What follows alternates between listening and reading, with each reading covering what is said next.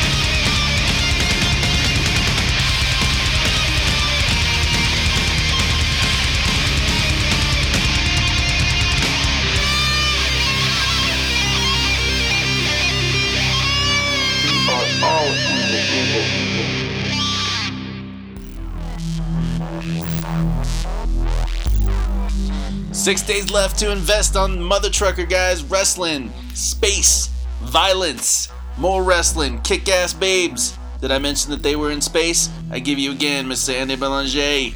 Mother Trucker, go to Kickstarter and pledge. Do it. Yeah, are you? Uh, have you been recording the whole time? Or are we recording now? I just started recording. Don't worry. All right, cool. Uh, yeah, Mother Trucker. So Mother Trucker is like five years in the making. I became a pro wrestler to make Mother Trucker. And I mean, when I say pro wrestler, I get paid to wrestle, but I'm an indie wrestler in the Montreal scene for IWS, XCW. Uh, been on C4 in Ottawa. Um, uh, I, I, do some shows in um, Toronto as well. Uh, uh, so basically, I was I was living in Toronto and never hearing about wrestling. I think the thing was was Toronto had like an insurance problem mm-hmm. in the 2000s, so they couldn't. There, I, I, just wasn't seeing shows. Like I lived downtown, and there was never flyers. No one I knew went to shows. Like right. I just didn't know that indie wrestling was a thing because at all. Getting living that license, getting that license to wrestle or to have a show, it, like a combat thing, is next to impossible in some places. Yeah, so I think that's what they had. Mm-hmm. And then in 2012, uh, I moved to, to Montreal and I, I was doing uh, video game stuff for Blood Dragon. I did the, the trailer animation for Blood Dragon, and my buddies who worked on that with me took me out to uh, two live shows Battle War and IWS. Battle War is kind of like the one you, you were throwing in a metal club. Yeah. And then IWS was getting like these kind of like crazy old school looking theaters, you know, where you see like Phantom of the Opera and shit. Yeah, yeah. And uh, yeah, it's really cool. And uh, I started going to them and just like obsessed. Like my entire love of wrestling, I was obsessed with wrestling up until I was 18. You know, Attitude Era and before that, the 80s and Hogan, Macho, yeah. Undertaker, you know, Bret Hart. Like I was just obsessed my whole life, as, as much as I was with comics. Um, but I, I, just once I be, went into fine art, I just wasn't like aware it was going on. So I kind of missed the Cena era. Um, so when I when I went to those live shows, I just got hooked. We'd go get loaded, yell at wrestlers. Yeah, it's the most like going to an indie wrestling show is one of the most fun things you can do. it, it is the as a as a fan, it is if you're you like to chirp and you like to get loud, it's the funniest. And then I started meeting the wrestlers, and I started doing like posters for them, and like like like event posters and, and t-shirts and I've been doing t-shirts. I'm doing all that thing. kind of stuff and uh, uh, Shane Hawk, who was uh, on Chikara, right. he um, he and I became friends, and uh, he got me to come out to the IWS dojo, which was like their training facility. And um, at the training facility, I started getting into it, and then I was doing Southern Cross, so I took some time off, came back, and I've been there ever since for five years. And the idea was I wanted to get into wrestling to make this crazy wrestling comic, which eventually became Mother Trucker. And but by by that you mean you wanted to get so ingrained in the culture that what you wrote was true blue, and no one could be like, "Oh, he made this up. He don't know what the hell he's talking about." That's, yeah, I don't like writing about stuff that I don't know or haven't experienced. Yeah, you can't. Even though I write the most far out sci-fi crazy stuff, the, the the stuff that happens in the comics, like I've kind of been through so I wanted to understand, you know, the the language, which is all kind of based on Carney language. It's like a metamorphosis of that, and it keeps changing. Like I was here, I'm, I'm even hearing like kind of like new stuff where, um, you know, there's little little code words for things like, um, you know, what's a good code word that I can think of? Like, uh, like shoot, um, work, kayfabe. yeah, yeah, shirt, shoot, work, all that stuff, the classic stuff. Yeah. Uh, yeah, you know, like uh, you know, giving him the office, like all kinds of, you know, I'm G'ing up, like just stuff like right. real, real like code based stuff that's in wrestling that is, is, kind of fun. I wanted to know all of it. It's the best. And now I have so many experiences actually being in a match.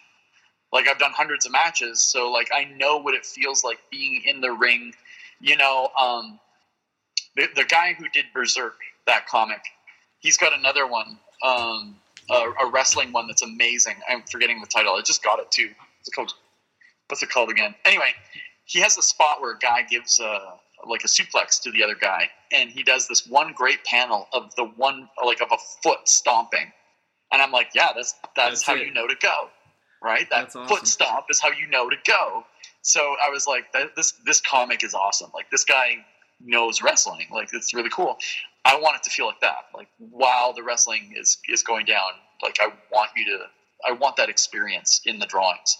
I can't So- wait. Um, I actually got paid today. I'm going to throw down on the Kickstarter. Which uh, when does the Kickstarter end? Oh man, in like 30 days. Yeah, we got time. That's Yeah. why we're going to be running you on every podcast for until until it's Yeah, over, man. Yeah, like we came out of the gate like like a rocket. It was amazing. But what Mother Trucker is is she's like a she's like a like space trucking uh, ass stop and wrestle goddess, With and she's titties. on a quest to find her long lost kid and become the greatest champion of Truck Off, which is the WrestleMania of the Starways. That's So truck off is like the way truck the way uh, the universe works is all the truckers are wrestlers. So they're all like gigantic. This they're all beautiful. on roids, but the roids are in the, the meat. So all the meat is called burger roids. This is wonderful. So they when they eat burgers, it's like they're doing steroids.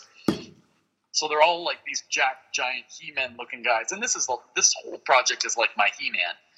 And um, anyway, she she kind of like goes through this like gigantic uh, uh, accident, and you can see the pages in the in the Kickstarter where um, you put it's like of them on there. it's like WrestleMania three. Truck it's Truck Off three, and Big Rig is going against Gigantruck, and he gives him like this slam called the the um, Stairway to Heaven into the Highway to Hell, Oh, that's and awesome. it like blows up Neo Houston, and um, she like she like kind of comes out of it rebuilt by. Um, it turns out like in the first one, it turns out she's rebuilt by the bad guy, my Vince McMahon of the universe, and he's rebuilding her because the two the two champions that are uh, in this universe, which is uh, Ricky Heat, who is like a cross between The Rock and uh, Ric Flair. Okay. And he, he's a bit of an older champion, and the new champion, Phil Injection, who's like my Shawn Michaels. They're at war, but like the, the Vince McMahon character can't like like get them under wraps, so he creates Mother Trucker, who who is uh, the wife of Big Rig, my like Hulk Hogan Macho Man, to like take them out. That's wonderful. And um, yeah, so it's super cool. So the whole first like six issues is like there's a match in every issue. So each issue feels like a standalone, but it's her like trials and tribulations into the into the uh, the truck off. And what truck off is is the, in the universe. Uh, if you have let's say you know Walmart shipping contract, and my comic is called Bridgemart. If you have the Bridgemart contracts to truck, you have a belt. So all the contracts are belts All right. right? Right, and there's like Highlander awesome. sticks, and like there's all kinds of like different products that people are shipping, You're and putting people fight over the, the contracts. Um, I'll roll up on you on my truck and challenge you for your your your belt, your contract, and then the back of our trucks transform into rings, and we get it on. And as soon as a truck starts to transform, just like fans from the space highways just like start flying Just in. start showing like, holy shit! And it's like the biggest TV show like going is like being on the space highways, and like a fight breaks out, and just like everyone goes, and announcers show up on like a a thing. Conveniently like, placed the- the- refs. Yeah, yeah. There's refs, like, Yeah. everything. Just everything shows up almost instantaneously, and like people are freaking out. And uh, if I beat you, I get your contract and your truck. and the truck. Yeah, so you can't come after me after, right? You can't like Okay. immediately come back after me because you have no truck, and you have to have a truck to be a trucker, right? So you're done. So, You're so just certain done. certain truckers have like fleets, you know what I mean, and they get like like Phil Injection has like his his uh, DX. So there's like a like a China character and like a Triple H character. His name's Tricy. Tracy. All right, I get it. It's like uh, it's like cunning Chris Cutter. yeah, and he's like my Triple H, and um, and uh, yeah, so it's super crazy. So it's all about her like getting into truck off, and truck off is like the WrestleMania of the Starways, and it's basically a, a race around the rings of Saturn while you fight. So yeah, all for like the biggest contracts. So Let's- it's it's pretty wild. Let's So that's that's Mother Trucker, and we launched on Monday, and we had a everything I do is in it, like because I'm in Canada, I had to do everything can, in Canadian. You can't like change regions Mhm. in Kickstarter, so it was like 9,000 9,000 Canadian, which I think is like sixty seven hundred American, okay. and we hit we hit that in like three hours. I noticed Like- that. I, I Yeah. uh, when I pulled it up in the morning, it was like you were already up to like uh, like six or nine grand already. I can't. It was it was like okay, Andy's got some backing.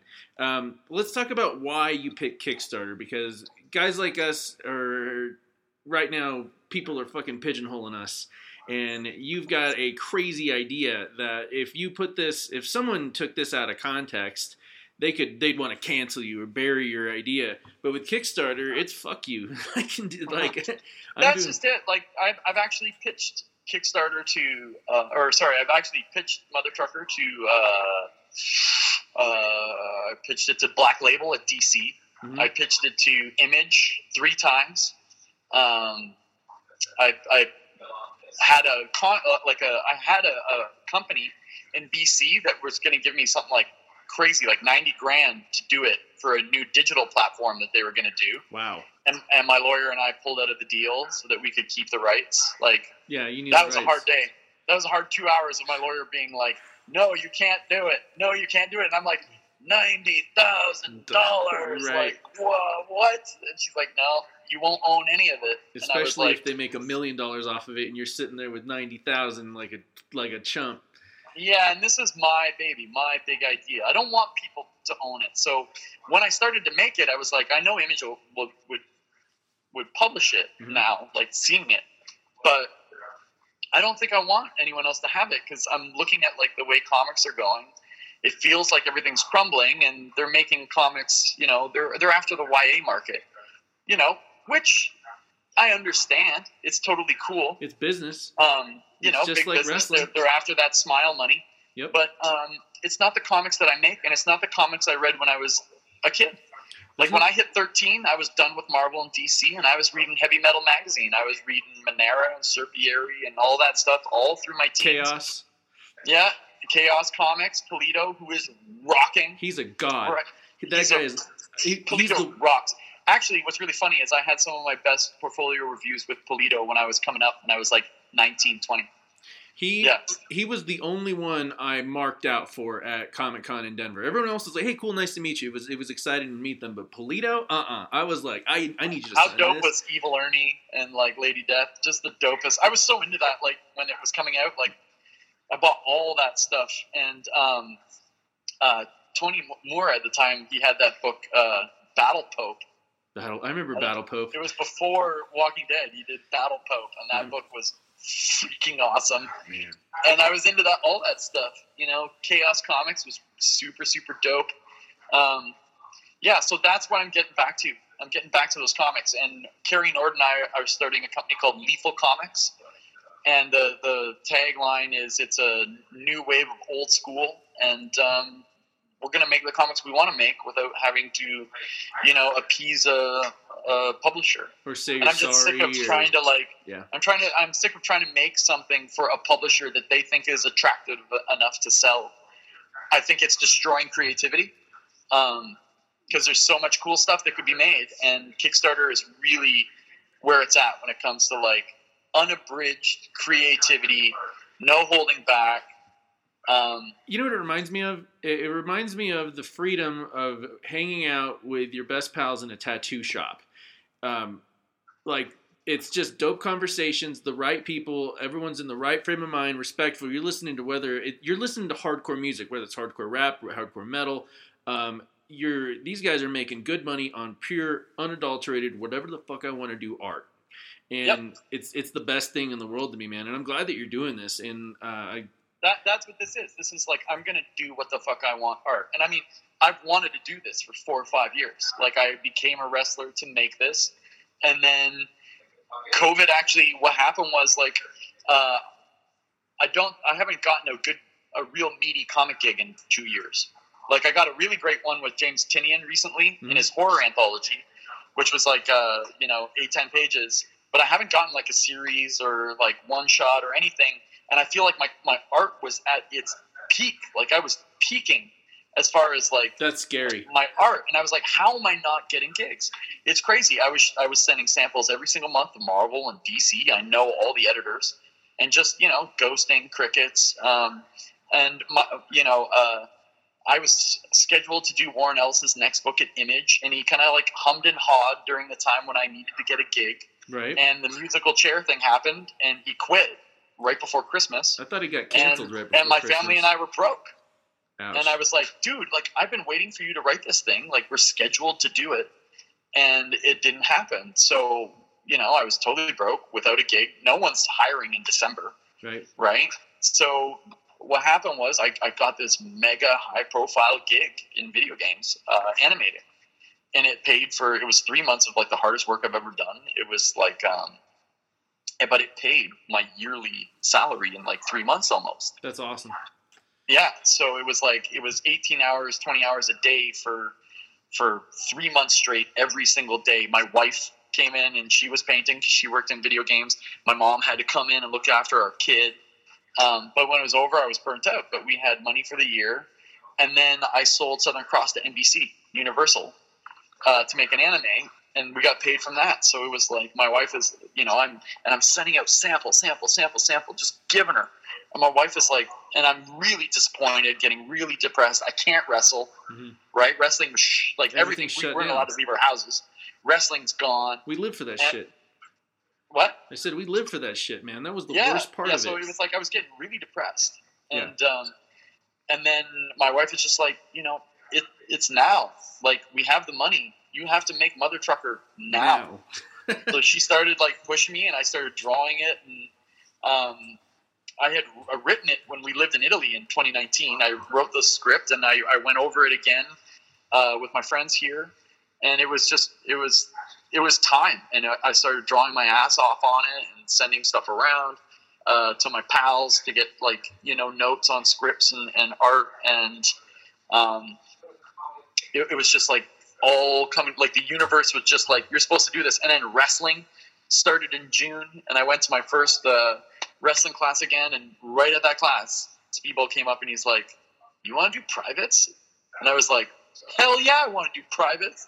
Like private with Mike Bailey every single week for like hours. Like- oh my god! One on one. So my wrestling game has gone like like exploded. when Animal comes back, Animal can wrestle.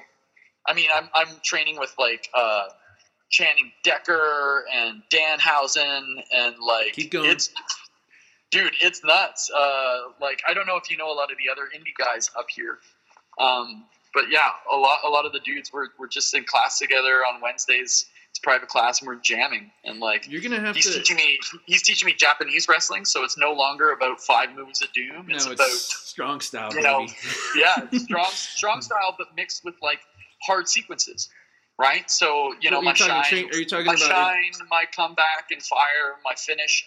You know, each one of those things, I understand the philosophy and science behind it, and like I have a sequence, and he, we've done it maybe you know once to three times every week since June. I do the same thing, and it's just getting like so nice and perfect and smooth and dope looking. And now when I come into a match, I'm just like, okay, shine. This is what I do. Bop, bop, bop, bop, bop, bop, bop. That's awesome, man. Uh, I'm glad that You know, like if I'm gonna do my if I'm gonna do my comeback and fire, right? You choke me to the ropes, ref break. I grab your arm, bite, kick, throw me to the ropes. You go for whip. I weave, angle slam, separation, up. We go for line. We both lock arms. I get your hand, strike, judo throw, up. I never let go of your hand. It's like the Hulk holding Loki. I give you a monkey flip, up. I do the escalera up the top rope, down. With the yeah, and Dude, you're making me up, happy, you go For a man. line. I get You're making me happy. Boom! I go for my finisher. Oh, you get over on me, and we're into our first fall seat. Like that's you know, it's like I have all these sequences. Like I think there's maybe six, seven sequences memorized cold. So when I come into a match, it's just that. You can help it out. You can you yeah. can Instead shine before, and you can shine uh, someone up. maybe I'll do this until we do this. You're Right. So, and what's funny is my the titles of Mother Trucker are all based on the the wrestling match. So the first comic is called The Shine. The second one is The Cutoff. The third one is The Heat. You know, the one after that is the is the comeback and the fall. They're all named after like the mechanics of a wrestling match. Man, I, I dig that because the the last time I read a, a comic book that was that knew kind of what they were talking about wrestling was Ringside, and that one came out so uh, it was decent. I I wasn't a big fan of the art. The writing was phenomenal, but like it it, came out so sporadically, and like I I'd have to like every time I'd read it, I'd get a new one. I had to go back four issues to remember what the hell was going on, and uh, it sounds like you've got like you've got everything in the can from Mother Trucker and ready to rock and roll. Um, yeah, six six six issues are written of it. I have the outline and some of the issues written for the six to 12 Mhm. And what's funny is I wrote six to 12 first because it was about the whole comic was meant to be about Big Rig and his daughter, and then and that that was the whole comic. And then I came in Italy. I think I was looking at so much like Italian comics, you know, like a lot of Manara and Druuna and Serpieri and Those all that stuff. I was like, I want to make it about. I want to and and I became really obsessed with like Charlotte Flair, right? Like Charlotte Charlotte's match in like WrestleMania was my favorite match by far. Yeah, freaking Charlotte Yeah. is the best. Like, God, I love Charlotte. She's freaking rad. Uh, the the women's wrestling has really stepped their game up. I'm really digging what they're doing in AEW. Um, they're they're bringing in well, shit. My favorite indie wrestler here was Abaddon, and then now she's now she's elite, man. Like and, and she's scary as shit, man. Like she's like you remember how the Undertaker used to scare us. Now this one is like legit terrifying, and it, it, it everything's making me happy, dude. But let's let's talk more about Mother Trucker before we wrap up, man. Um, Yeah, man. where what are you hoping that you obviously you want to you want to get mother trucker over and you this is your own baby you don't have to worry about anyone telling you what to do and you're going to do it your way but are you hoping that you're going to inspire other people and get like a more of a kickstarter trend going on for people to start doing their own comics or is this something you you eventually are going to be like hey i wasn't trying to be a a uh, an icon or anything like that i was i just did what i got to do like what do you want to do for the comic industry after everything you've told me that it's it's not really going down but there's some struggles Yeah, I, I want people to do what they want to do. Right? Like, stop, stop squashing our voices. You know, stop, stop making us try to make something that we think people will buy. Mhm. You know, I my goal whenever I make a comic book is to try and make something that I would buy. And uh, I think Southern Cross was the first thing that I made that I thought I would buy myself i've got every issue And- brother but you know you're always trying to like like make someone happy you know and in a way that's unhealthy yeah because you know you, what i mean? you forget instead of forget instead of a way of being you. Right. You know what i mean? You- and uh, i wasn't getting i think my entire 17 year career i really wasn't getting to be myself. Um, that was a scary thing before the kickstarter launch. I was like oh no people are going to see how crazy i am. Yeah, you're gonna get canceled baby. Yeah. It's like mankind just started making comics.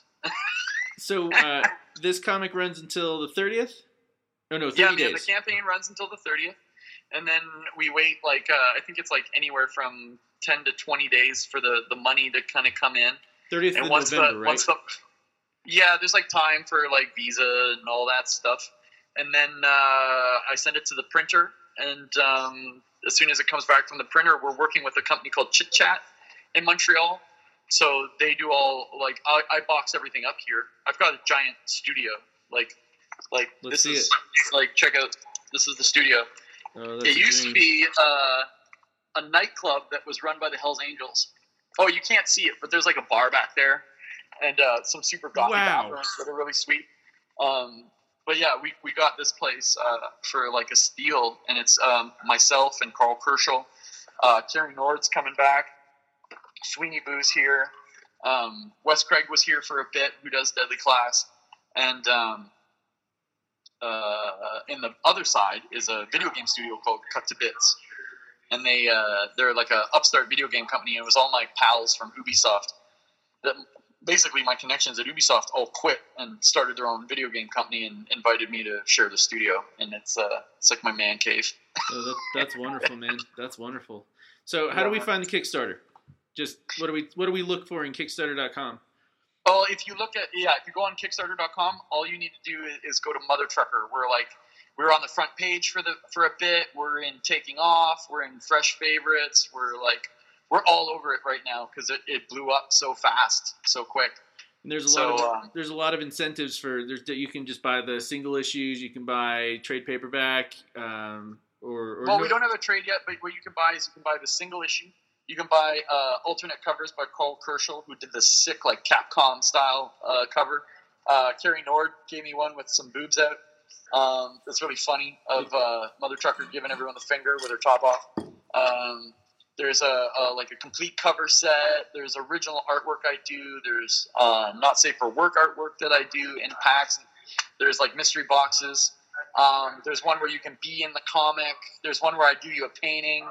Um, and then there's one that is like ten thousand dollars, where I will show up to your house with everything we offer, shoot promos, and have a match with you. For ten grand. no one's getting that. No one's getting it. It's ten grand. No one's getting it. But the reason we did it is we're gonna shoot a bunch of promos this week and throughout the, the thing where it's like we're just gonna keep making fun of that. Like dude, you, you, that I'm gonna I'm gonna show up. you, you gotta you gotta find like some dopey looking guy that's a friend of yours, and you just show up at his house and just you wanted it, we're here. yeah, we pretend someone spent ten thousand bucks. Yeah. yeah, just come over and like and like power bomb him in his kitchen table. Like, yeah, exactly, exactly. Man, Andy, it's I. I can't tell you how much I appreciate you coming back on the show to talk about the comic. We're gonna run this every episode until the Kickstarter's over at the end of November.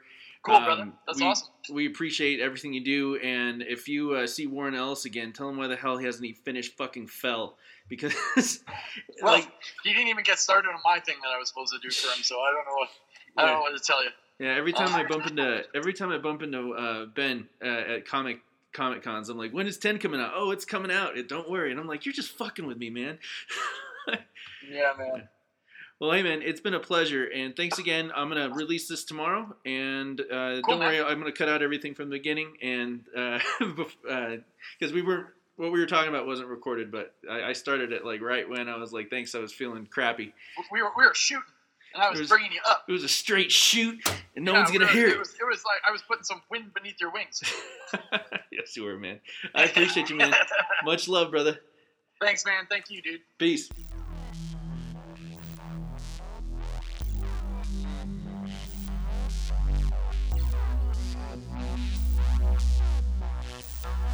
Guys, welcome to Minefields. My name is Joshua Michael. As you know, I got Mr. Tony Morales there.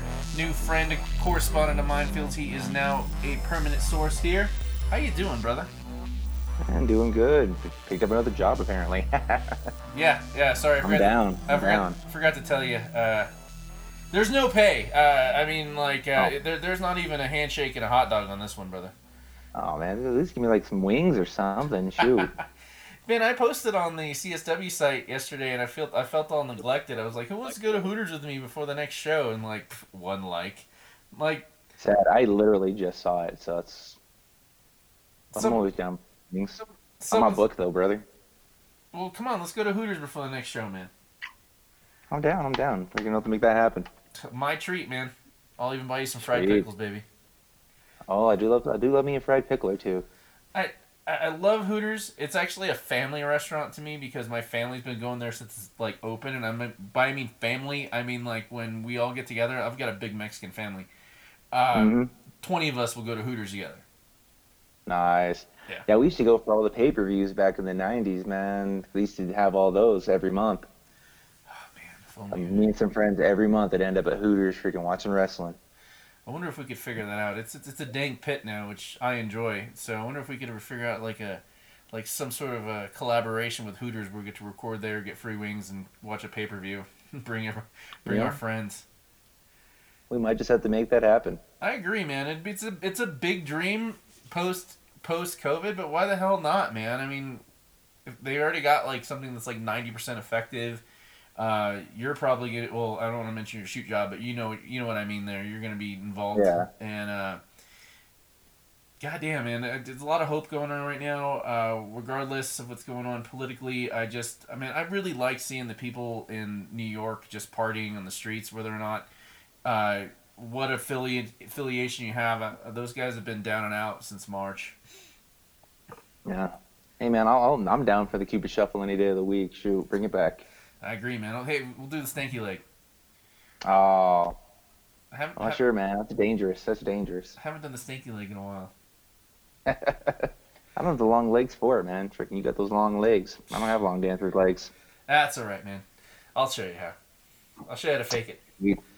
But it, it's good to talk to you as usual, man. It's so nice to have have you as part of Minefields, and I mean, like Colin and I started this as brothers, and uh, his job unfortunately doesn't allow as uh, much freedom as we do. Even though you and I work uh, a ton, but his is more like a 14, 16, 20 hour day, and Yeah. no. Today was my first day back. Shoot, it's crazy. How was it? That was good, man. It was good. Freaking happy to see people. Happy to be seen. I Yeah. remember, I remember, life. I remember working there. It was dangerous being able to swipe your card for like anything anytime you wanted a snack or or breakfast. True. Yeah. Definitely put on some weight that way. Hmm. How's the weight coming, man? Like, how's the the PT going? Doing good, man. Doing good. Freaking right around cruiserweight status right now, so that's always a plus thing. Hey, some of those So- cruiserweights can kick some serious ass, man. Remember they tried to make Pac uh, cruiserweight for a while. Oh, let me, uh, Neville. Dude, you see? Did you watch it tonight? Oh no, I have not. Do not do that to me. Oh, man. I'm, I'm not gonna spoil it to you. I'm not gonna spoil it for you, but Was it worth? till the end. Was it worth the announcement that Tony Khan was changing everything? Eh, I didn't even hear there was an announcement about it, but it's a good it's a good episode. I'm I'm a big fan. Definitely some things I you know I would personally like different, but that's gonna be any any outside artistic project that you're not readily involved in, you know. Right, and I, I feel like a I feel like a jerk because I was always a WWE guy. I, I was never a WCW guy. I mean, I dug it. There wasn't anything that I hated about it, but I I preferred. I mean, like Stone. If Stone Cold would have been in WCW, I would have been all about WCW. Like, period. He was stunning, man. He was stunning. He was perfectly stunning. Love that beautiful blonde hair. A lot of those long flowing blonde locks. But uh, I'm so stoked about that AEW video game, man. I it if, if they've got the right guy. I mean, like because you saw those videos of, of, of when hmm uh, Omega was like doing the the conventions. I mean, they even had New Day, you know, play him and everything like that. He knows what he's doing. He knows what what works as a fanboy. Uh, and they've got, uh, of course, they've got referee. Um, why am I spacing on her name right now? Aubrey Edwards. Aubrey Edwards. She uh, like her shoot job before ref, video game designer. Yeah. So I uh, mean, I'm, I'm cautiously optimistic, man, because I've I've seen some stuff like freaking TNA, which wasn't so good. But I remember that AAA Lucha Libre game came out. That game was amazing No, for that- 360. you you ain't kidding about that, man. My my buddy was showing me that like a couple months ago, and I sold him on Fire Pro. Oh, nice. Uh, Fire Pro, man. Like I was really just hoping that they would just like buy Fire Pro, make it AEW, redesign a few things, make the graphics a little bit better, and I'd be I'd have been in heaven. Oh yeah, I could definitely. It'll be interesting to see what they do with it. I'm like I said, cautiously optimistic because you know wrestling video games. You know, like I think one of my personal favorites back in the day was definitely SmackDown 2 Uh, no Mercy was old mine. uh, per uh, PlayStation. No, no, I remember that one was awesome, but I didn't own that one. My, we would play that before SmackDown, and then watch SmackDown and just get completely fucked up and beat the shit out of each other. nice. It was heaven, man. Or just playing it in between commercials. I mean, it was just nonstop, like just a bunch of dorks in the dorm rooms and shit, man. That'll work, man. That'll work. I was a No Mercy guy. Okay. I was Yeah. definitely good, man. I was definitely. I never had a N64, so Well, I got one that works, so once uh, things a little bit die down and we're a little bit more comfortable, like being in close, co- I really don't care. Honestly, man, I, I hug you every time I see you. But if you want to like throw down No Mercy, I've got I've got to work in '64. If you want to record live next time in person, because we're doing this. Uh, we're both in Colorado Springs, guys, and um, we're doing this over over Skype or actually Facebook. Skype's been fucking up, but uh, man, that'd be a fun tournament, man. Especially if we can get everyone together. I could, yeah, it could definitely be fun. Do it like show day or something. Show day recording, yeah, early man. I've got an old beat up ass big, not not a big screen TV, one of those big like God, I want to say maybe thirty inchers. Uh, that makes the because you know have you plugged in a sixty four or uh, a Nintendo into a flat screen? It looks like garbage. Oh, does it? I couldn't tell you last time I did. Shoot. Yeah, it, it looks like garbage because it's like it's so the pixels are so apparent. It, it, it the the Oh power god. The power just isn't there, so I have an old ass TV in my storage. So yeah, that'd be all right. So we're doing Hooters and we're doing uh, pregame show video games as soon as this COVID bullshit's over, man. Nice. I'm so down. What do we got? What do you got for me, man? Uh, you sent me your list. Uh, uh, sound it off for me, brother. Oh man, right now looking at uh, Hellblazer: Rise and Fall number two. We got Batman 102 and DCeased Dead Planet 5 of 7. Cool. I read one, wasn't my favorite thing. The zombie books are. Man, I'm such a hypocrite because I'm, I'm like not wanting to like DCeased, but I'm rereading Walking Dead as the new color issues come out. Um, I definitely read Hellblazer. Uh, Thor number nine knocked me off my socks. That is definitely, I think, the best comic book that came out this week. Batman one and two as well. Uh, Sweet Tooth number one uh, is well, Sweet Tooth is back, and we'll, we'll get into that when we start talking about it. I want to talk about some X Swords number fourteen. Uh, it's a Marauders issue, but like in the X Swords line, it's number fourteen, and there was a lot of good action there. Uh, what do you want to start with, man? I mean, I don't, I don't know. I'm kind of interested with that X Swords, dude. If you can tell, tell me all about it. All right, so X Swords. Let me pull this guy up here. Marauders, uh, we're dealing with a lot of different. We're, we're doing a lot of like B, C, and D list X Men on this one. Now, what they're doing is something they haven't done in quite a long time. Is when you know when they do like a big event, and like there's like one, like they're not doing what they've been doing for the past 10, 15 years where there's X of Swords number one, two, three to number twenty one, which I think where it's gonna end, and then they've got all these little side comics like uh, mm-hmm. that, you know, one through four, one through four over here, one through four over here, and you you really don't need to get those ones. It's kind of a cash grab. Four issues of like barely anything happening with some F lister artists. They're hoping something gets over on it. No, not at all. This is incorporating all the X books each book is another chapter, so you're gonna have to buy all the other, you know, the lines that are coming out right now. But each issue matters, and that okay. that as as a consumer, as as well, uh, well, not really a consumer, as someone that still has that uh, middle class kid inside of him that had six dollars in his pocket in five to maybe six minutes that my parents would tolerate me going into the comic book store before they told me I had to leave. Uh, you know, that mad race to find something worth that six bucks uh, is always is in my head in terms of that sort of thing. So I'm really happy that's what they're doing with of Swords right now. That it's not it, each issue matters. Marauders, we're looking at Gerry Duggan and Benjamin Percy, writer. Stefano Caselli, artist. Edgar Delgado, color artist. VC's Cory Petit, love that guy as letterer and Tom Muller as design. Uh, we're talking. This is a. We're talking Arakko in Krakoa. Arakko is basically female to male Krakoa. Two separate lands that were once joined, now separated. Each land has their own different territories except Krakoa. Krakoa is basically just Krakoa, the mutant, the mutant island or land. But mm-hmm. now they've built it into a story where it was part of another, where it was joined with its own like. They they infer it as if it was like his wife. We're talking a, lot of not mystical, but uh, Wiccans would really enjoy this because there's there's male female aspects to everything. There's there's a balance that has to be maintained. Arakko was left kind of in the dust, and all the different territories in it became uh, war torn. Um, Apocalypse married to Queen of such place, and that they had to make a sacrifice where he had to go uh, stay on Earth to make sure that these certain things didn't cross from one barrier to another. And now we're ending up in a do or die situation where everyone in Arakko has figured out a way to cross borders to get to Krakoa because they want Earth and they especially want Krakoa. And it doesn't matter that the original Four Horsemen Apocalypse's kids are on the other side. We're seeing more of Apocalypse being like, uh, I think he said he was sorry for a second, and I almost threw up in my mouth. Mm.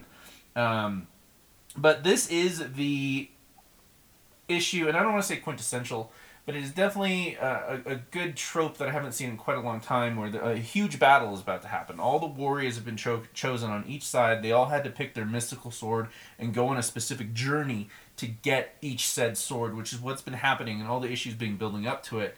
And so you're emotionally invested in the sword, you're emotionally invested in the warrior, whether or not you like him or not. Like, like, were you ever a New Mutants fan?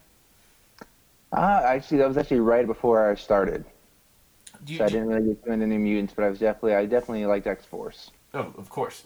yeah, absolutely. But I think Doug Bradley was already dead by then. Cipher, his mutant Yeah, ability. so- Doug Ramsey. Yeah, he was definitely he was definitely long gone by then. 'cause I don't think he came back till after the Phalanx, if I remember correctly. Yes, you're correct. Uh, with with Warlock, that was a lot of fun. Uh, those were some of the few variant covers that really knocked me off my socks. That that that foil down the side.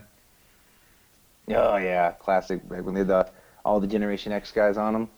Correct. Um, I'm so looking forward to see what Doug Ramsey have to do has to do in this story because he's Magik is teaching him. Illyana Rasputin is teaching him how to sword fight, which he has no idea what to do until remember his mutant power being uh, language, and this Language. is this is one of the th- reasons why if you ever play D and D with me, my characters like their foremost ability is language, and it always pays off because you, you have so many different amorphous qualities to it.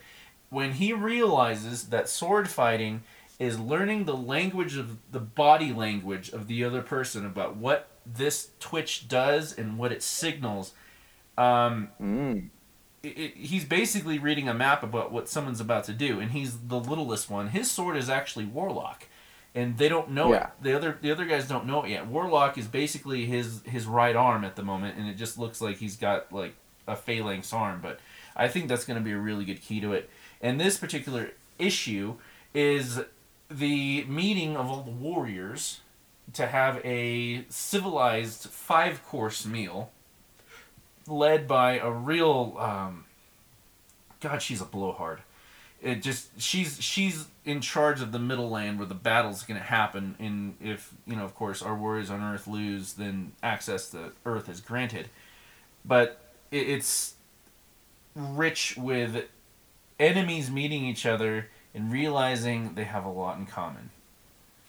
Okay.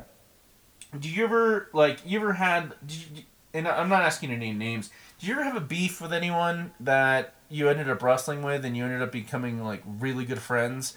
Or not good friends but at least when you were set to wrestle each other you knew it was going to be a great match because for some reason you had chemistry even though you guys weren't like good friends outside the ring? Oh yeah, I can name a couple of people. Yeah, there's definitely been people that like you you don't you don't respect, and you're just kind of like screw this guy, and you get in there and you're just like, oh, well that's a surprise. Yeah. Yeah.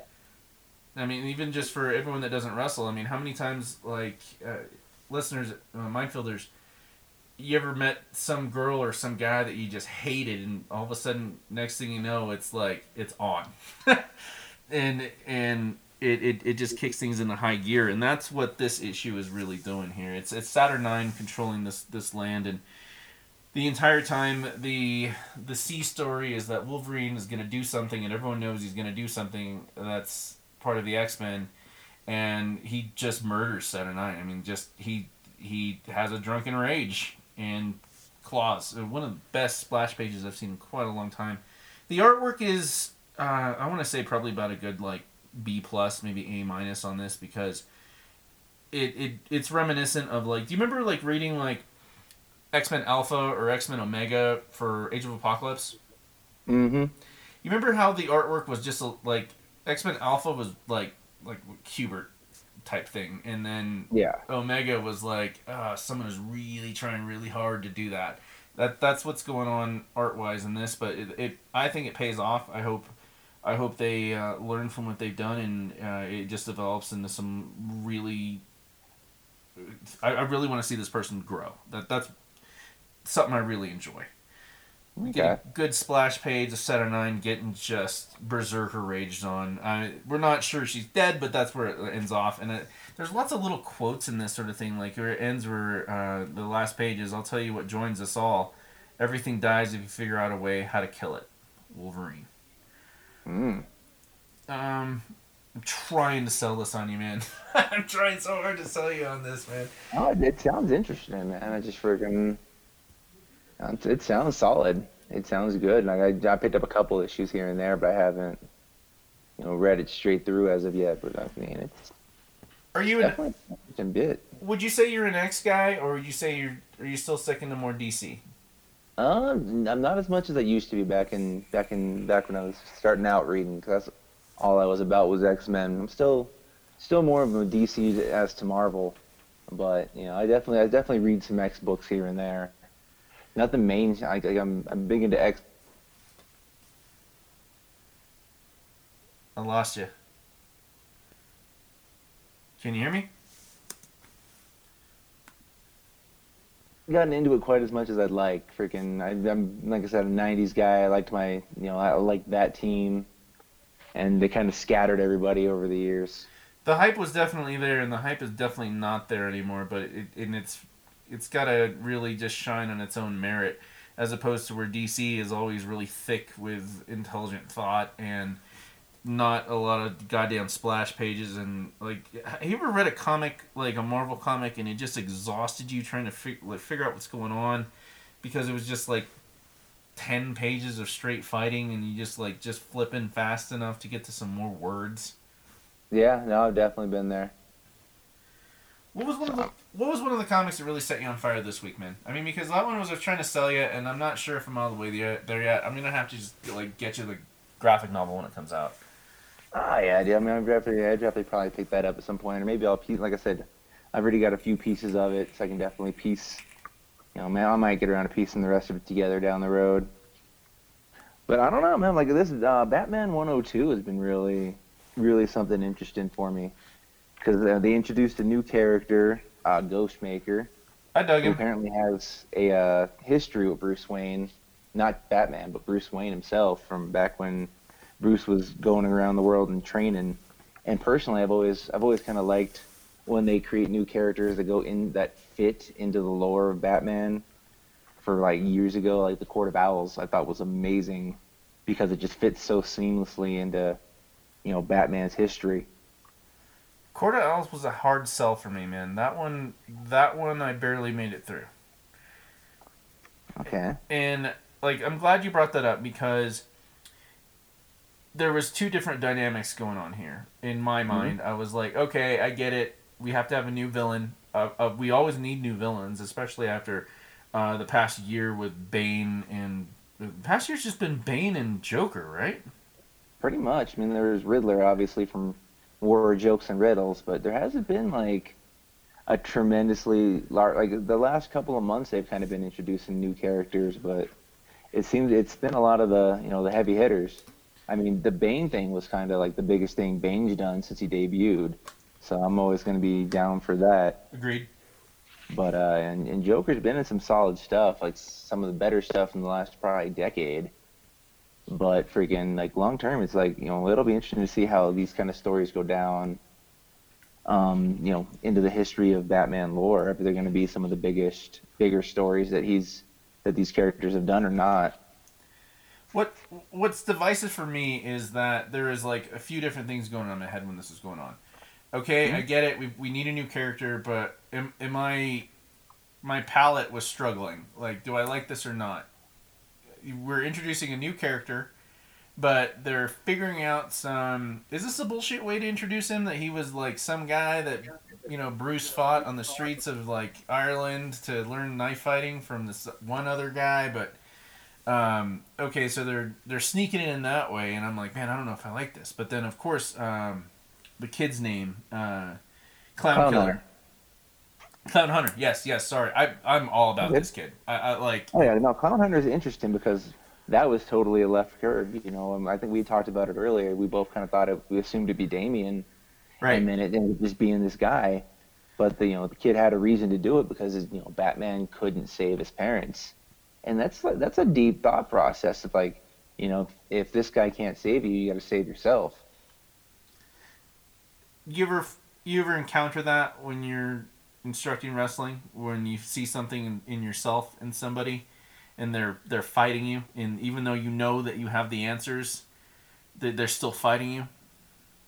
Oh yeah definitely. I mean there's times i've had to like sit down with people and just be like hey you know like like some people some people learn physically and some people you have to like sit down and you know not dumb it down but explain to them the concepts of why you know because people a lot of people know the guys come in from day one they want to learn oh i want to do this i want to do that and it's like you know you'll get there you know. But you got to you got to you got to crawl before you can walk. And a lot of people just kind of, oh, I want to be Jeff Hardy and I want to do swantons and I want to do 450s. And I know because I was that kid at one point. You know, I was 19, freaking coming into wrestling training, thinking I was you know hot shit. Freaking, you know, I already knew stuff. 'cause I'd been watching it on TV, so it's got to be like this. When do we get And to the super kicks, man? Just give me the super Yeah. kicks. Oh no, I hated super kicks. I freaking if you ever actually see me do a super kick in a match, I would be surprised. Like I can I can physically remember the last three times I've done a super kick in a match.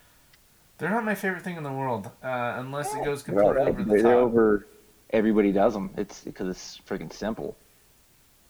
You, you- know, there's an art. There's an art to making stuff like that make sense, which is what my, you know, my issue with a lot of the current wrestling is. Is freaking make it mean something. Like give me give me a reason to care about you. I don't need to be like you doing cool stuff is cool, but at the end of the day, man, if I don't feel for you, why would I really give a crap? Tell me about like before we get to. I, I- I was driving the other day. I've been meaning to ask you this. A, a mental Yeah. note. What is the trick to a super kick? Is it is it more of the opponent leaning in as close as he can, or is it? I mean, like, what's what is really the the science of the super kick? just freaking, I mean, flexibility for the most part. Flexibility, just knowing where to kick to make sense. You know, make because a lot of guys, oh, I'm gonna super kick you, and they kick you in the in, in the tummy. How And I always I always say tummy because it's funny. right? No, I know. oh, you know, you kicked me in the tummy. Like I remember wrestling this guy, and he's like, oh, I'm gonna hit you with the Trouble in Paradise, and he got me legitimately in the thigh. Damn. And I'm just like, you are ki- like, you're killing me, man. Like, this is this is your big moment to shine, and that's what you bring. Like, don't don't BS me, man. If you can't, if you freaking you think you can do it, cool. But freaking, you know, know you can do it. That's one of the biggest things is freaking, you know, knowing what you can and can't do. Because everybody's got this freaking, the one thing they can't do that freaking, you're you're just shocked that they can't do it. Like I knew one guy that was an amazing wrestler, a cruiserweight guy, did a lot of high flying, had probably one of the top three shooting stars I've ever seen. Couldn't springboard. Could not springboard to save his life. It just, just never he could never get it to where he felt comfortable with it. But the guy was smart enough not to freaking do it in a match. You know, he'd practice it here and there, but overall he just never felt comfortable enough doing it to throw it on a show. that's when you really like when you really got to go for it once you know that uh, i mean like i've i've I've, never been an athlete athlete but the only sport i've ever been good at was uh, swimming and like from age 6 to 12 and then we moved to alaska and there were no pools but uh, i was beaten i was in sixth grade beating the eighth graders with the the moves that like were the hard ones that like the ones that challenged me the ones i hated doing i hated butterfly i hate Mhm. like you like if, if i had the speed but butterfly like freestyle was like okay pff, back and forth we're done but Yeah. but the the pain was in the backstroke and the butterfly and it it was the only time I've, well, in terms of like being you know uh, athletic that it really shined i know this hurts but somehow the, I, if i power through the pain i'm i finished like solid five seconds before everyone else and Nice. um, and I I really hope that like that's one of the things that a lot of the trainers here are focusing on. And actually, I know it because I've seen it. Is when they they they they notice a chink in the armor, and um, nope, we're focusing on that laser focused. like I don't Mhm. want to I don't want to do it. Uh uh-uh, uh, we are doing it. And uh, you you seem like that sort of trainer to me, man. Especially the way you talk about it.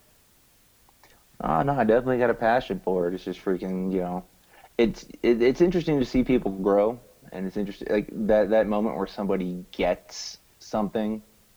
You know, it's great, it's fantastic, and you really feel like you're contributing.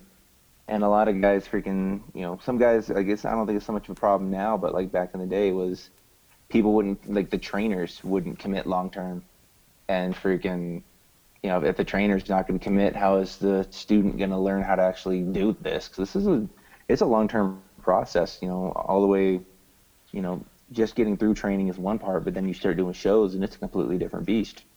Now, how did you read this particular comic? Did you read it as a comic fan, or did you read it as someone that is a professional wrestler who would you train? I mean, like, was were your training ears and training eyes like laser focused on this one, or were you just enjoying it as someone reading a comic book?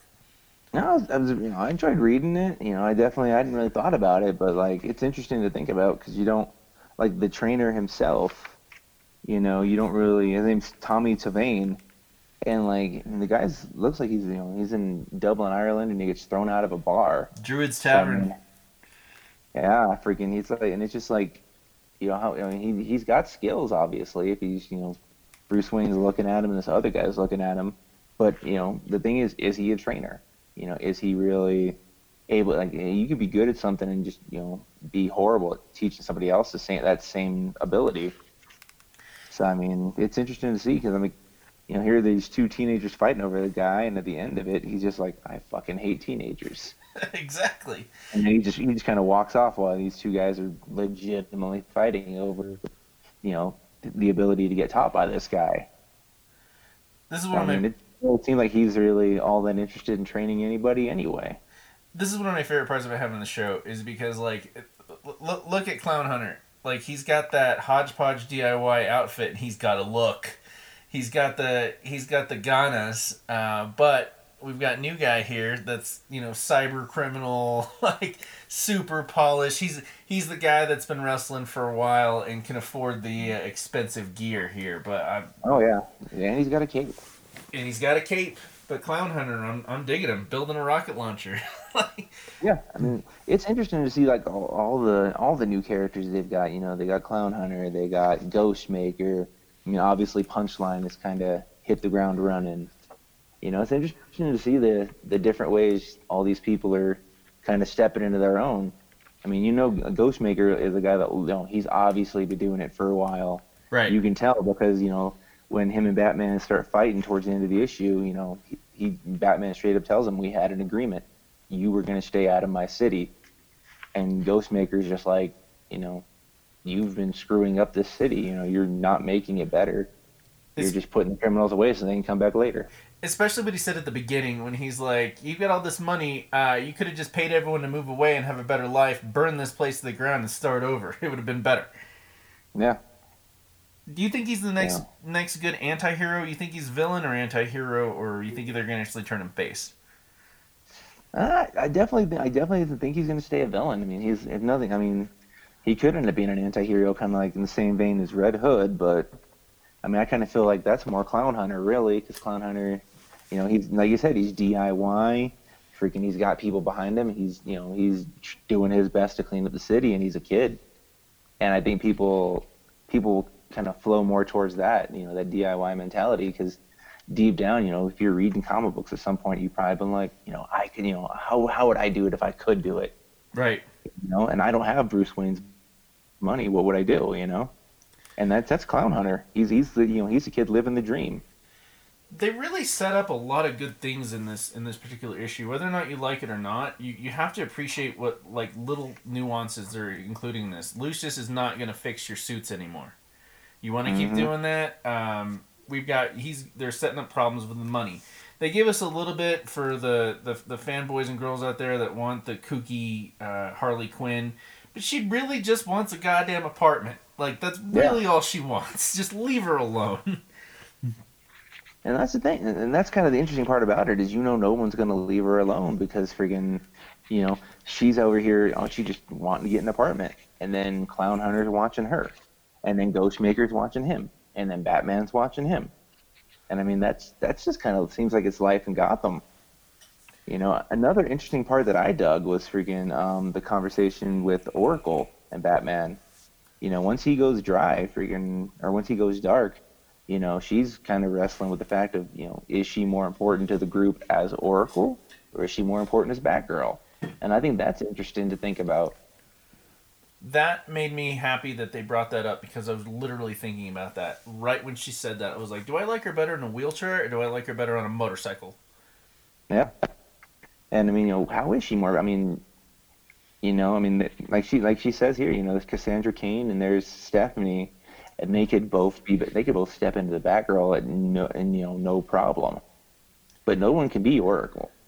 No, no. Um, I, I'd really like to see like a little bit some of sort of collaboration when they reinvent characters. Like, okay, so you've got a great idea, you're going to run with it. That's fine. Uh, I absolutely encourage you know uh, advancement, paradigm shift. But I would like to see. I mean, Gail Simone is alive and well. Um, she wrote the best Birds of Prey comics I've ever read in my life, and I would like to have been like a little little subtitle at the bottom of the credits and like in Gail Simone assisting on Oracle, just you know feeding good things to uh, encourage new writers, new artists to okay, like I like what you're doing, but don't forget about this. I mean, you can throw it away if you want, but keep that in the back of your head, or you know, keep that. Uh, here's a good card, you know, to play poker with. You know, I snuck it to you, that sort of Mhm. thing, um, because there's there's a lot of different things that that, that matter to people right now.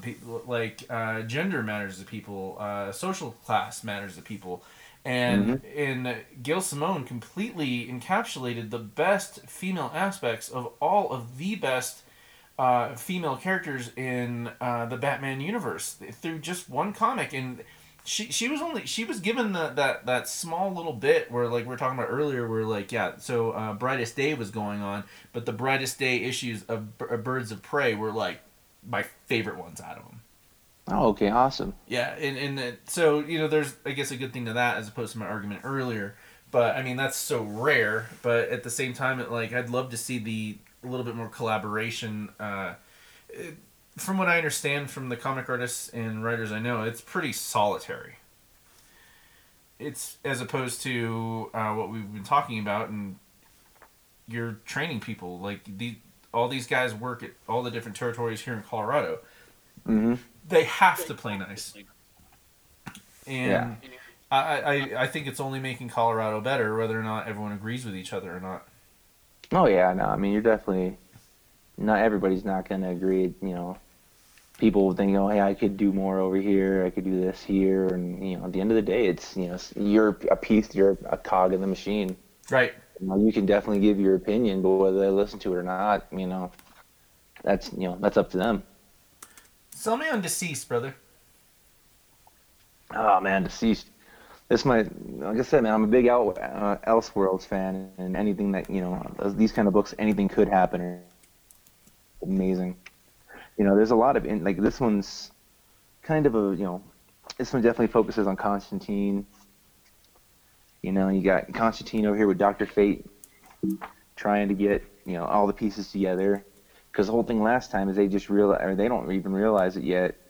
But uh, back in the first DCeased, they uh, Darkseid was one of the first guys to fall Right. to the anti-life equation, and at the end of the last mo- uh, last month's issue, he comes back. They, they find out that he's not dead, but he's zombified. So like we, you know, you you have that to look forward to, while the heroes have no idea about it because they were just looking for the Mobius chair to try to get some information to get everything fixed up. Who's still alive? Uh, right now we have um, Damian Wayne is the new Batman. Beautiful. Yeah, uh, Superman's son is now a Superman. Jonathan. Cause yeah, Jonathan Kent Superman. Uh, Superman is actually zombified, and he is eating the sun. so he, he's he's doing that. Um, uh, let's see, Red Hood's still alive, and he's actually married to Ravager, I dig which it. is super interesting. I dig that. Um, Cassandra Cain is the new Batgirl. Swamp Thing's still around. Constantine's still around.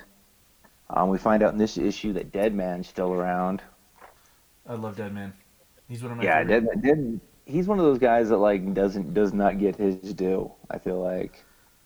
He's he's he's like uh, you ever listen to like Aphex Twin who did like um, Come to Daddy or Windowlicker uh, where he's an electronic music artist and he's not palpable to everyone. He's a fine 80 year old age wine. He's a DJ's DJ. Um, Okay. Dead Man is definitely a comic book character for people that I got like DJ's DJ, comic book writer, comic book artist, lover, like something that just always like everyone's got like this like trump card about that sort of thing. If I could do a Dead Man show, Deadman comic, something like I know I would do it like this because, and I, I want to add to the storyline here because he definitely has this like pulse to him. Yeah, no, I definitely. He's one of those. guys. I'm a real big. Uh, I like um, Justice League Dark, and he's always kind of a feature in that. And you know, he's always great comic relief. And like, I got into him because of the uh, Justice League Dark movie they put out. Oh, that was Yeah. wonderful. Oh yeah. And freaking, you know, I kind of started looking into a little bit more about him after that. And uh, just real quick, guys, if if you guys haven't uh, sampled the DC Universe comic movies, you're fucking up. They're they're superior. They, they're the way that everyone likes Marvel movies more than DC live action movies. It's flip flopped for comic for the cartoons. The the Marvel comics cartoons are decent, but the DC ones are mm mm mm. I definitely agree on that. I got substantially more DC videos than I do Marvel as far as the cartoons go. So what's the end game here, man? Like, uh, obviously, they're like, have they figured out what caused the zombie outbreak? Uh, is there a particular source that they got to get to to destroy to fix everyone? Well, they figured out that um, because they put the anti-life equation into Cyborg, and Cyborg ended up making it into a technovirus, and that's what made and that transferred to all the uh, you know all the electronics in the world, cell phones, computers, whatnot, and that's what turned everybody. And they know that, and they actually they had, they found Cyborg and they put him back together, and Cyborg knew that the cure was inside of him, but they didn't know um, how to get to it. They didn't know what it was about Cyborg that could fix the problem, which is why they went after the Mobius chair uh, last issue, and they were able to get that fixed up. But the uh, the next part of the problem is that Constantine and a group of people who are still on Earth, you know, Doctor Fate, uh, Swamp Thing, Batman, they're actually trying to get to Nanda Parbat and to get the um, I want to. They're looking for the spear. Uh, I'm trying to remember what the exact name of it is. The Spear of Destiny? Uh, not the. It might be. Yeah, it is actually the Spear of Destiny. Good call. So they're freaking over here trying to get the Spear of Destiny, and they end up. You know, the whole thing is that you know they're trying to. You know, they're trying to. Constantine's leading this, and they're trying to get him to promise them that nobody dies. Huh. And Constantine's whole thing is that nobody's going to die that isn't already dead. Well, the fact that he promised anything. Yeah, I mean it's it's Constantine, which is you know you can't believe a word he says because he's always he's always going to do what he's going to do. Whether You you, know, like it or not, or he yeah. likes it or not. Exactly, and that's kind of one an interesting part. You know, they use Swamp Thing to get there, and part of the way across they find Ravager and Red Hood, and you know they happen to they find out that you know Red Hood and Ravager are married, and the first and then you, Damian's just kind of staring at him, and then just you know he ends up hugging them both, and he's just like, I can never, I can't be happier for you guys. Congratulations, and to see Damian that kind of growth from Damian, I thought was insane. Litmus test for sure, like how far they can go with Damian. How are they going to react with this? Let's see what they do, and maybe in 10 years, you know, Damian will be Batman. Or, uh, Yeah. um, I want to rewind to the Mobius chair. I'm not familiar with the Mobius chair. Can you help me out? Uh, Mobius chair is basically the s- the it's the it it knows everything. If you sit in the Mobius chair, it can tell you if you ask it a question, it will tell you the it knows all, so it will tell you the answer. That was actually what they used to initiate um, the the three Jokers. Was that Batman sat in the Mobius chair and he asked him what's the Joker's real name, and that's how he found out there was three Jokers. That was years ago, wasn't it? Yeah, that was about four years ago in Justice League, if I recall properly. You know, and that's and that's the whole thing is if you can get there, if you can get to the chair and sit in it, it'll literally give you the answer to any question. Is the where's the Mobius chair from? And like, uh, what what title? It's from it's, it's from New Gods. oh, beautiful! like Yeah, you're, you're so- talking Kirby. Oh yeah, Oh, dude, this beautiful. is definitely this is definitely some fourth world stuff here. Oh, that's beautiful, man. The new gods of some Yeah, of my it's yeah, up some freaking- I'm a big- Miracle fan. So I that's have another one that's still alive. Uh, I'm, I'm sorry, I didn't mean to get all excited. I, I bought Mr. Miracle that came out like three, four Yep. years ago, number one, and I have. You can Mhm. have you can have it. It's worth a lot of money right now. If, if it's if it means more to you Well, than I've me, got all of them. yeah. It, oh, you you have it already. The first. I've first. got, the, I've got the entire Corvette set. Okay, never mind. I'll save it. I'll save it for the next person that likes uh, uh, Mr. Miracle. Oh, no, I've got that. I've got uh, my wife got me one of the trade paperbacks that uh, Kirby actually worked on. Wow. So I freaking yeah, I'm a I'm a I'm a decent enough fan. but yeah, one of the new gods, Metron, is actually the guy that sits upon the chair, and like I said, he, he just goes looking for around the universe, looking for any knowledge he can find. reminds me of Galactus's chair in his uh, like his weird spacecraft. His costume looks reminds well his early costume reminds me of uh, Machine Man. I do enjoy I, the, I, could, I could get more Havoc from X Men, but I could definitely see Machine Man in there also. the new ones, man. Especially like the way they can color. Oh, there's the yeah, I found it. Batman. I've been a vessel to godlike powers as he sits in the Mobius chair. Wow, that- hmm the way they can color things now is just unbelievable, and you can it really looks like true blue lightning energy. Constantine, I I reread it today. I might have had a few when I read it the first time. Number two Oh yeah. of uh, let's see, Hellblazer: Rise and Fall. Number two. I popped at the end of it. Great, Lucifer. Let's do this. Uh, I reread it. Um, I don't. I'm not so happy with it. Really? Why's that? A couple different things. Uh, there were some cheap laughs. I don't want cheap laughs in Constantine. I can I can give you that. I mean, like I, I can understand like you, you you need comic relief when you're trying to sell something for a wider audience, and Mhm. I I don't think Constantine. Actually, I know Constantine is not something for a wide audience. It's for a very specific niche. We want this. Comic relief jokes and that kind of like threw me out, like disjointed me from reading it. Um, especially because it it it like okay, so he okay, so uh, guys, if you just get you caught up real quick, uh, Tony, you want to take the helm and just doing a quick catch up of where we are in this? Well, let's see. You got the first issue here. Let me see. Well, I'm just talking like in terms of like okay, so resurrected kid that John when he was doing one of his first spells is back. He's got a demon in him. We learn that it's not the resurrected body, uh, uh, soul of the kid. It's a demon that took possession of him at death. Uh, was the demon of uh, God? What was it? Uh, Despondio is a demon's name. He was a minor, a minor demon that fed off of anguish, grief, and loss. In He ended up having. He ended up. Yeah. He ended up trying to challenge Morningstar, uh, Lucifer Morningstar, obviously, originally, and basically got disemboweled. But they kept him. Kept him and imprisoned him, and you know, with him being in hell, obviously, you know, there's plenty of anguish and grief to go around Right on. and he ended up, you know, getting to the point where he broke out of jail and was able to rip off Lucifer's wings.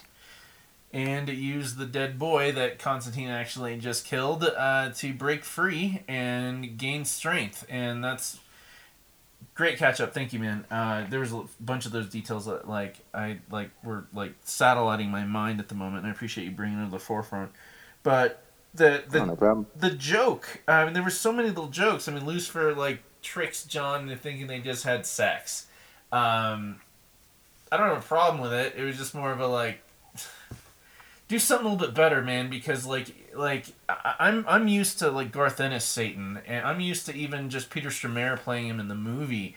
Uh, from all the evil roles Peter Stormare has played, like uh, Dino Velvet and Eight Millimeter. I mean, like he he makes my skin crawl. I dig him because he's that good at it, and the way he whispers, John, like the way he talks, and I, I, I felt like I was, I was disappointed that this Satan was a little too cartoony. He's got his horns, but kicking the kid right in the dick in the street, um, hmm I mean, it was funny. I did laugh. I not gonna lie, absolutely laugh out loud. Legit LOL.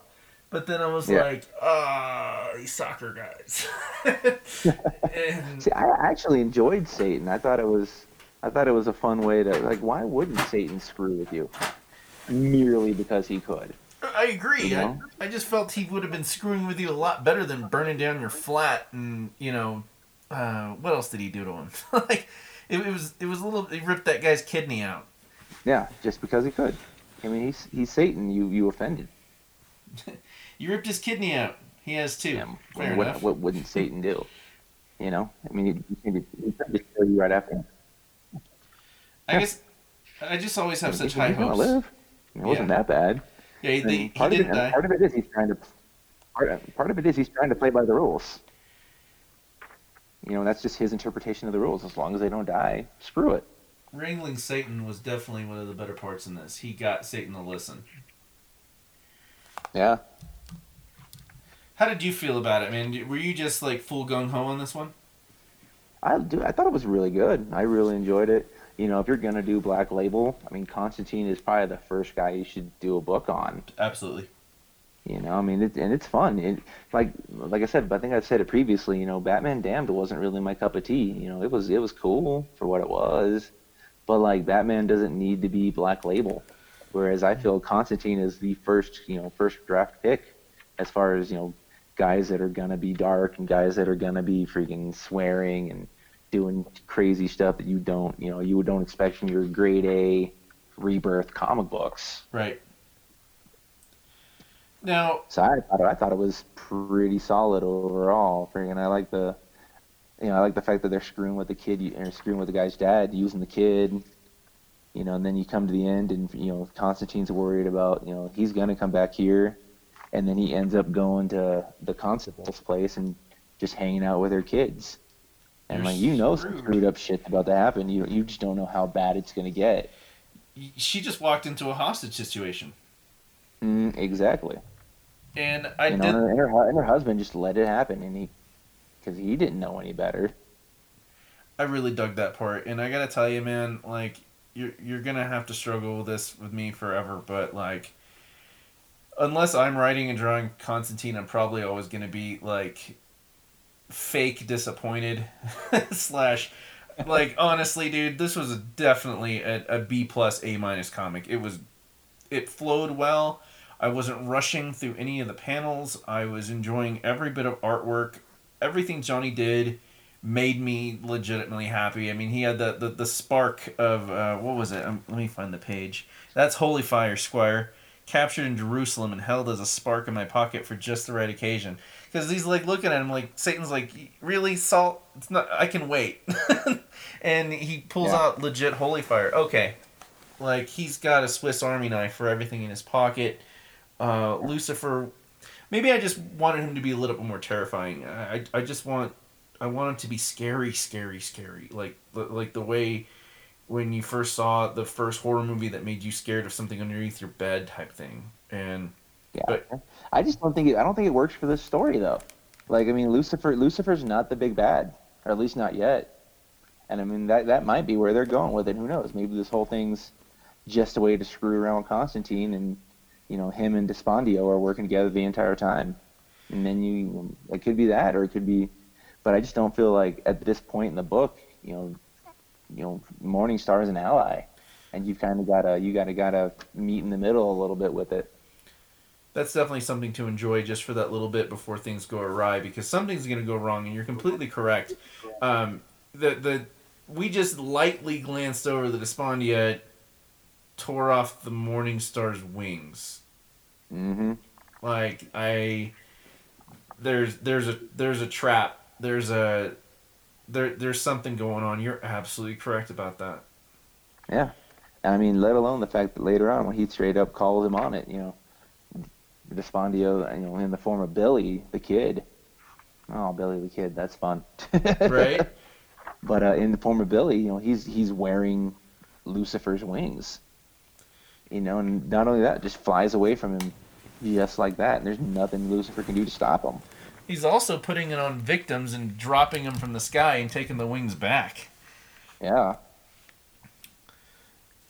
All right i dig And it we're man. talking four or five different villains, or four or five different victims. you know, all all killed by this, you know, innocent looking ten year old kid or whatever he'd be. How do you feel about the artwork? Um, do you do you like this this particular take on on Johnny, or do you prefer him to look more like Sting, like he was quote unquote supposed to? I, I always dug the Sting personally. I mean, it's it's not horrible. I've definitely seen worse art, but you know, I definitely could see. I definitely prefer you know the Sting, the Sting look overall. I like the old school Constantine. Me too, man. Glenn Fabry doing the covers. Steve Dillon. Oh man, I cried when Steve Dillon died, man. Oh yeah. Yeah, that that I mean, like I was so because I'm a huge Becky Cloonan fan, and mm-hmm. she was writing Punisher. I mean, they had a, a like never before female writer Punisher. I mean, like we've got uh, Walt and Louise Simonson doing Thor, and you know going back and forth tete a tete on that. But like it was always like I always felt like Louise never got her due say because it was because of Walt. But then we've got Becky Cloonan, hardcore metalhead, loves whiskey. I've met her before. She's an absolute sweetheart. I, one of my things I'm gonna be buried with oh, nice. is she drew she drew me. Um, dude, I had a hundred bucks in my pocket. Waited an hour and a half to meet her. Um, how how do you how much for a drawing? And she was like twenty bucks, and I'm like, I had I had five twenties in my pocket, man, and like you know, you know, uh, as covertly as I could, took one single out of the out of the wad there that we didn't see I was ready with a with with with a full on hundred for it.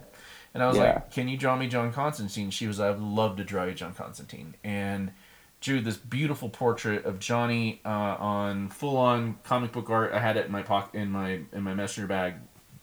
Uh, you know, with the blue lines and shit to make it look official. Mm-hmm. And uh, Johnny smoking a cigarette and the smoke making a giant demon skull around him. And um, I was so pumped that she was writing Punisher because she knows brutality. I mean, like, I'm, I know what sort of music she listens to. I follow her and everything. So she mm-hmm. listens to that sort of music, and she's writing the Punisher. Steve Dillon doing it. Like, God bless, yes. like, I still have the poster, and then he passes, and then like it was pretty much dead in the water. Yeah. And they did their best to wrap it up, but I mean, like, imagine your star just just disappearing on you and there's nothing you can do. Yeah, it's anything. Uh, it's definitely tough to do. Shoot. Any last thoughts on Constantine, brother? Ah, uh, no, man. I'm just looking forward to next issue. Like I said, I'm I'm totally invested in the Black Label Hellblazer Rise and Fall. So. Now, this is one of my favorite parts about the podcast is I was like back and forth all day, and you really lit a fire into my ass, and I appreciate it. Oh no, dude! Anytime, if freaking, you know, if I get into something like that, I'm I'm definitely all aboard on it. So. Now. Freaking Hellblazer, Hellblazer Rise and Fall, I'd say definitely my my uh, personal comic of the week, easy. My next personal one, I, I you got to read this one, man. I, I don't know if you're a big Thor fan. Uh, issue nine, uh, Prey starts here, written by Donny Cates. Uh, King Thor is basically struggling with the idea that he's a king. He already knows his ultimate end, and he's got to figure out a way to get out of that and fix things. But at the same time, he needs a little bit of a break. And do you remember uh, that Thor originally was his human form was Donald Blake? That I do recall. Yes. So they they God, they revamp it. The Donny Cates everything he touches turns to gold. Silver Surfer Black, wonderful. One of the best psychedelic comics I've read in my life. It was like he actually traveled to like 1969, uh, did acid with uh, Timothy Leary, wrote a Silver Surfer comic book, came back sobered up, listened to all his digital recordings, cleaned it up, and made something fucking perfect. And everything he's doing in this is great as well. He's he's in charge of all the cosmic shit right now. And Thor wants to be just he he asked Loki, "Hey, lie for me. Tell everyone that I'm over here. Uh, I just need two days, and I'm going to uh, turn back into Donald Blake." And they the the revamp, uh, the redo, the rewrite, whatever you want to call it, is that Donald Blake was a character created by Odin that lived when he was not on Earth as faux Thor, so Thor could do whatever he wanted when Thor was you know running amok uh, as Thor, he would go into this pocket universe within like the a, perfect universe where he was constantly walking in, in a beautiful neighborhood and everyone loved him and uh, he was smart, he was perfect, and uh, he's been trapped there for a very long time. And Oh, okay. and uh, Thor's like, "All right, let's do this." Slams the slams Mjolnir, turns back into the stick. He goes back into the pocket universe, uh, and Donald Blake is he'd taken over that universe that was supposed to be perfect and infinitely perfect, and always a universe that he was never known that he he was supposed to not know how long he was walking down the street, just always happy. Oh, okay.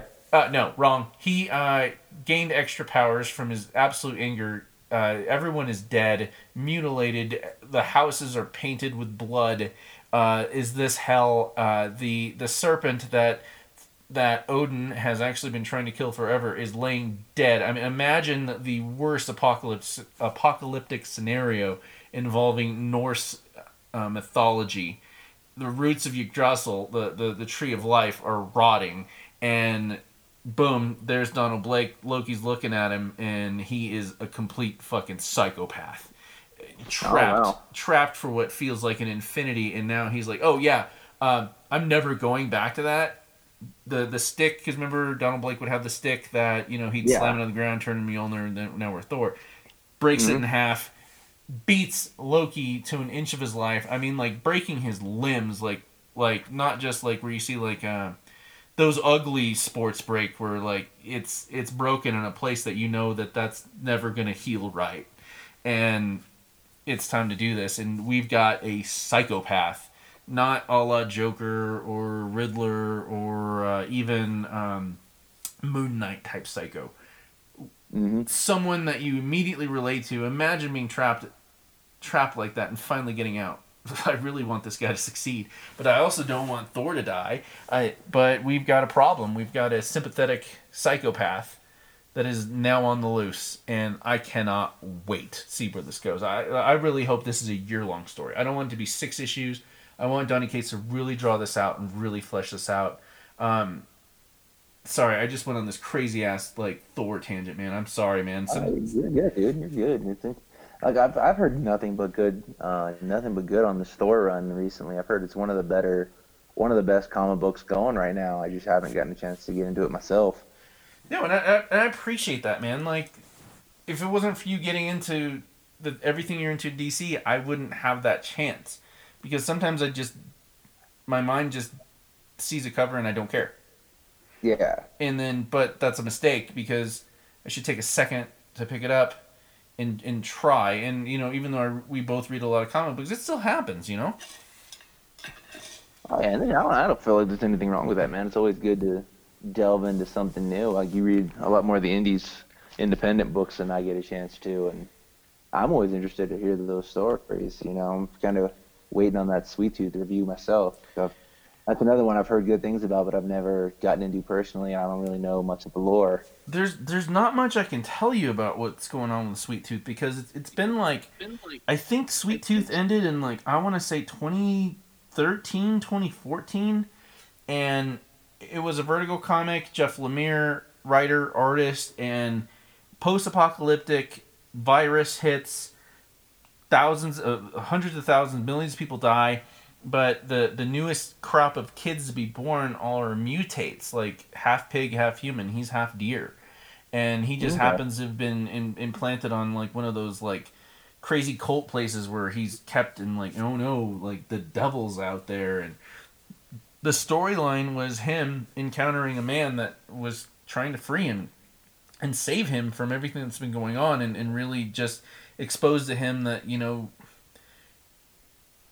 there's more to life than jesus and i'm not discrediting anyone's uh, religious beliefs but he, was the nitty gritty guy that jesus never saved and he was the the perfect little angel that just happens to be a mutate that everyone thinks is like some sort of new messiah and it completely flips that storyline man from what i remember how this ended uh, how the original storyline ended, w- this is a complete 180. All of a sudden, he's older. He's on some weird um, underground, cyber controlled cult esque compound. He's not allowed to leave X era. These drones are following him, his nightmares about uh, someone that might have helped him.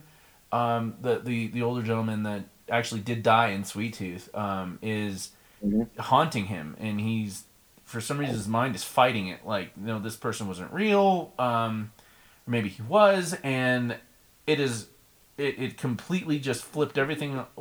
I had to read it three times, Oh, and nice. Okay. I had to pull out some old issues, and I'm like, okay, none of this is matching. Hell yeah, like abs, hell yeah, like like.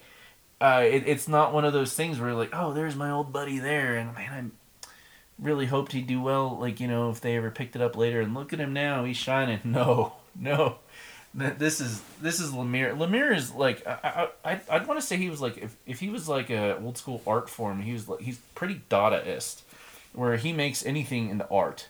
Uh, his artwork isn't the perfect thing to look at, but when you get into it, it perfectly matches what's writing, and then it's of course this is this is fine art. Like, it, it, yeah, you could you could take if you were learning to draw and you looked at one page of Sweet Tooth or anything Jeff Lemire actually illustrates, you'd be like you could immediately copy it within like maybe you get a perfect facsimile within an hour if you tried a couple of times.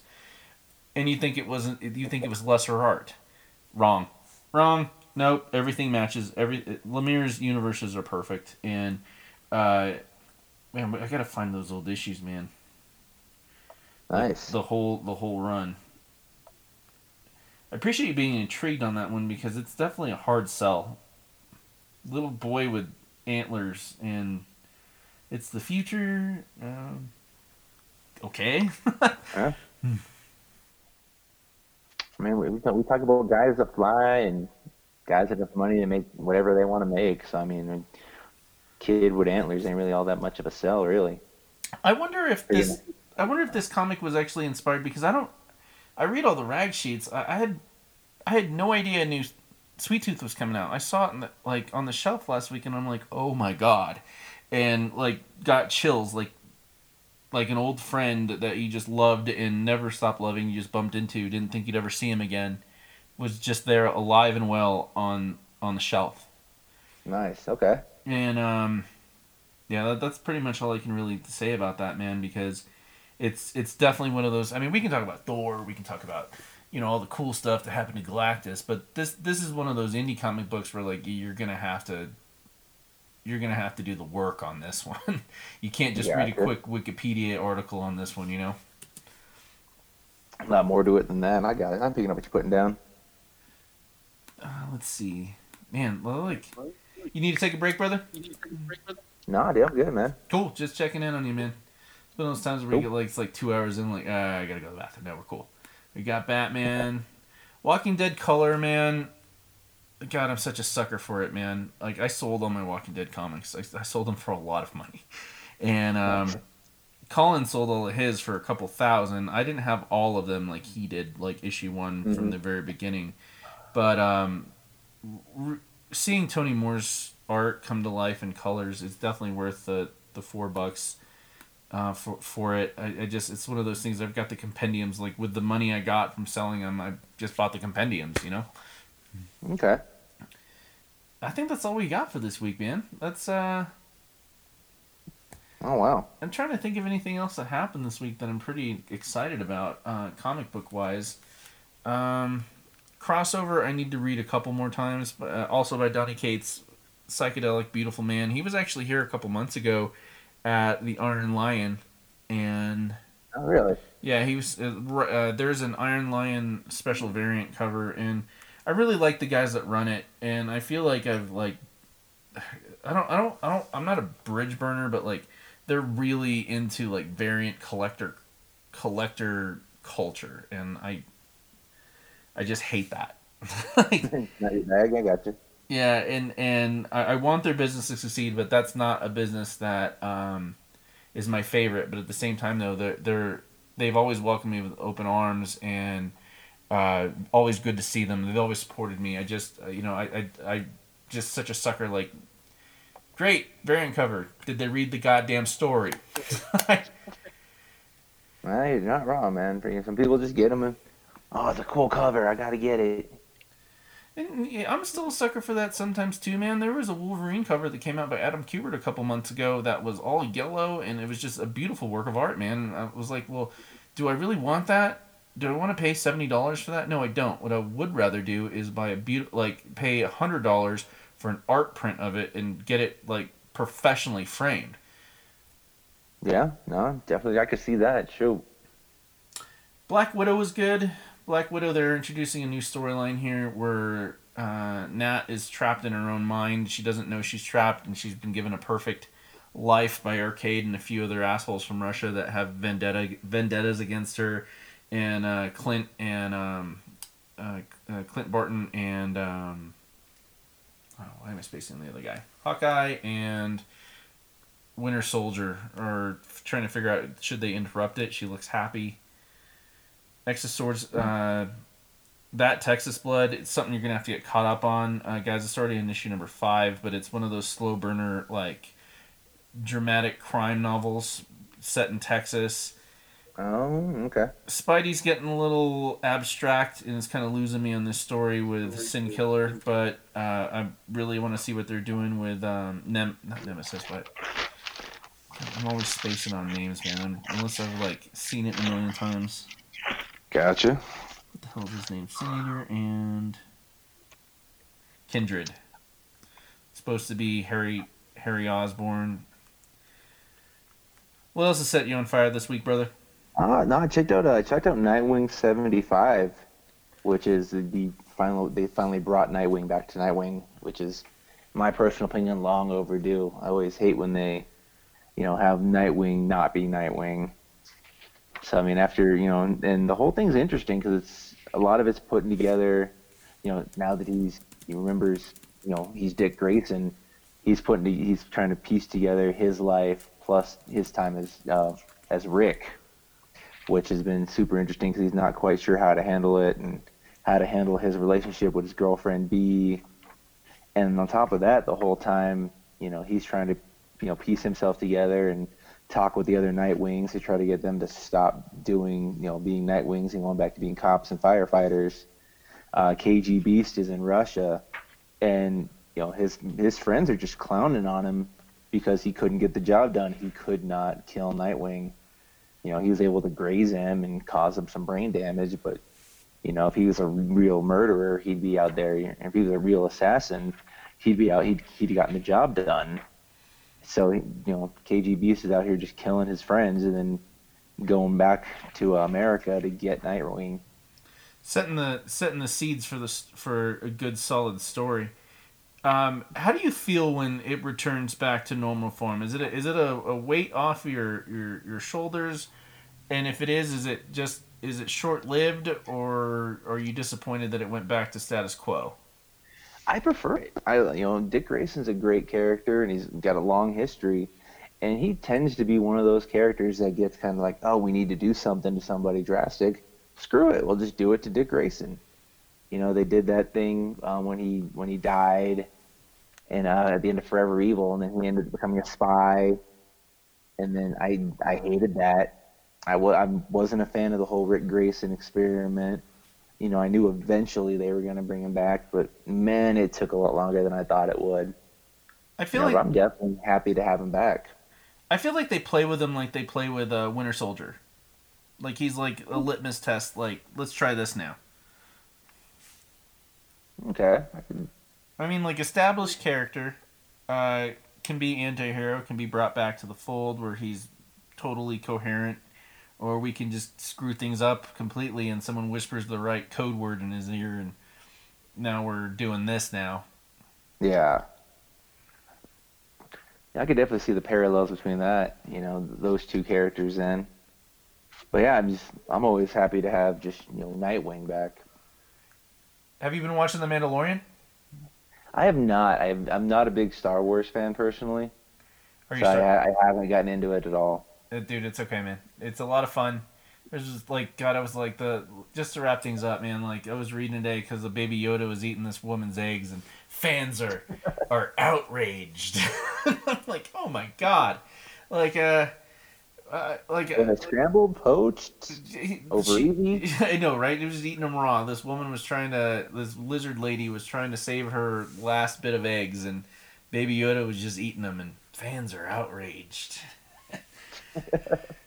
Like, get outraged about something else, man. Just, just be happy you've you've got a couple bucks in your pocket, or your friend has a couple bucks in their pocket to give you fucking Disney Plus, man. Just enjoy what's there for you. You don't like it, uh, be outraged about what what's going on with your personal life, like. You're, I find something, find something legitimate to be outraged about. Thinking people, you know, there are definitely some people that definitely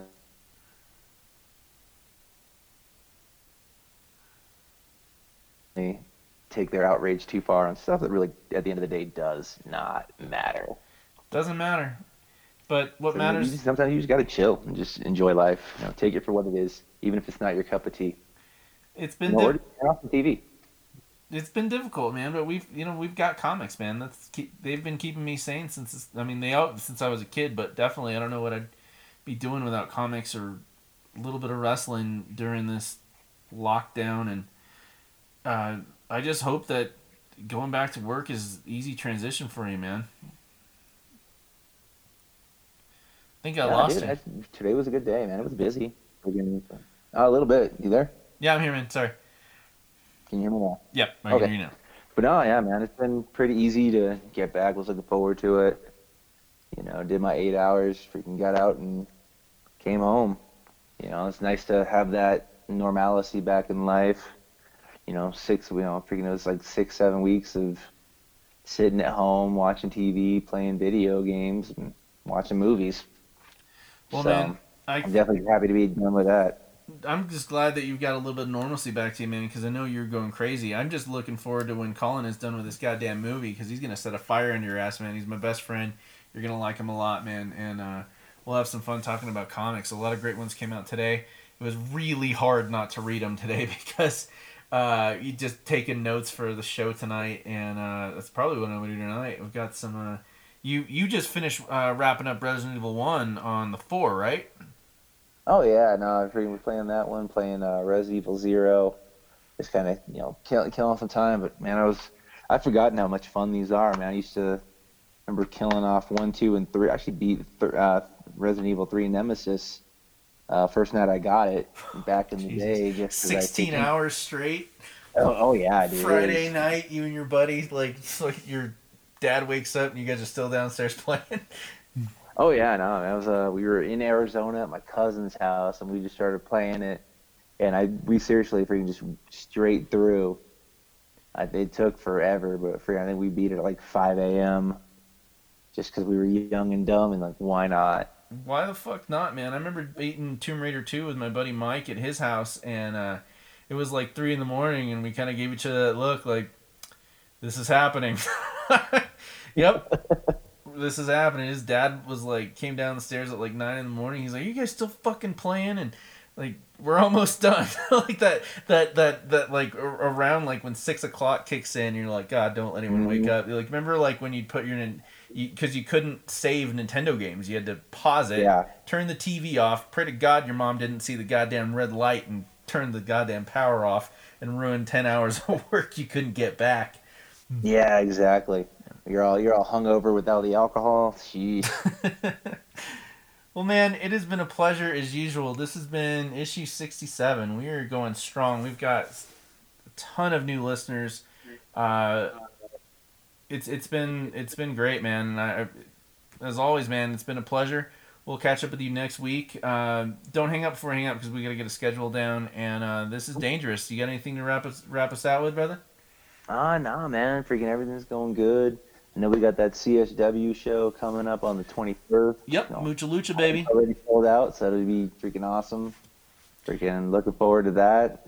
You know, other than that, man, I think we're doing pretty good. I agree, brother. This transmission is over.